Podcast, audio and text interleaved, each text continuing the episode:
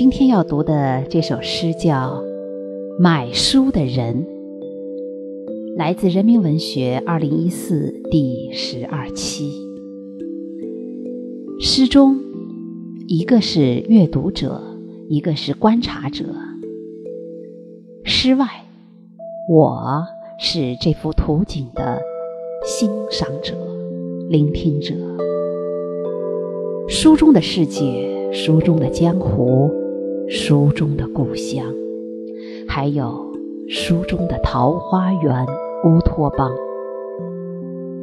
这何尝不是与书本的另一种对话呢？非常喜欢的一首诗，《买书的人》，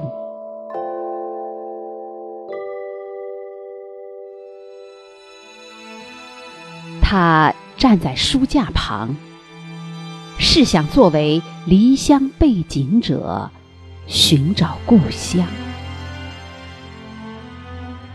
他埋头翻阅，一遍遍沿着书脊的崎岖山道向深处探寻。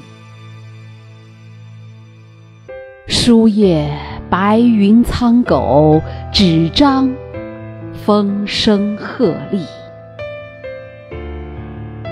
他只是站在那里，其实是在跋山涉水。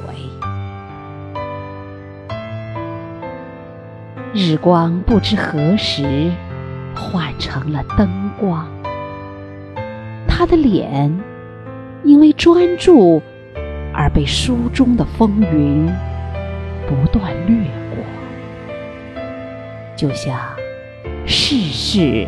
经过大地沧桑，飘过天空。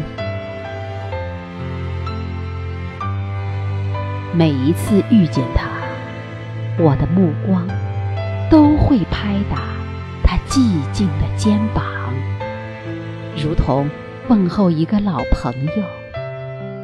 这虚谷一样的地方，只有心在说话。突然觉得，这里就是世外和江湖。我突然觉得，故乡就在峰回路转之处。我总能看到，他把故乡紧紧抱在怀里。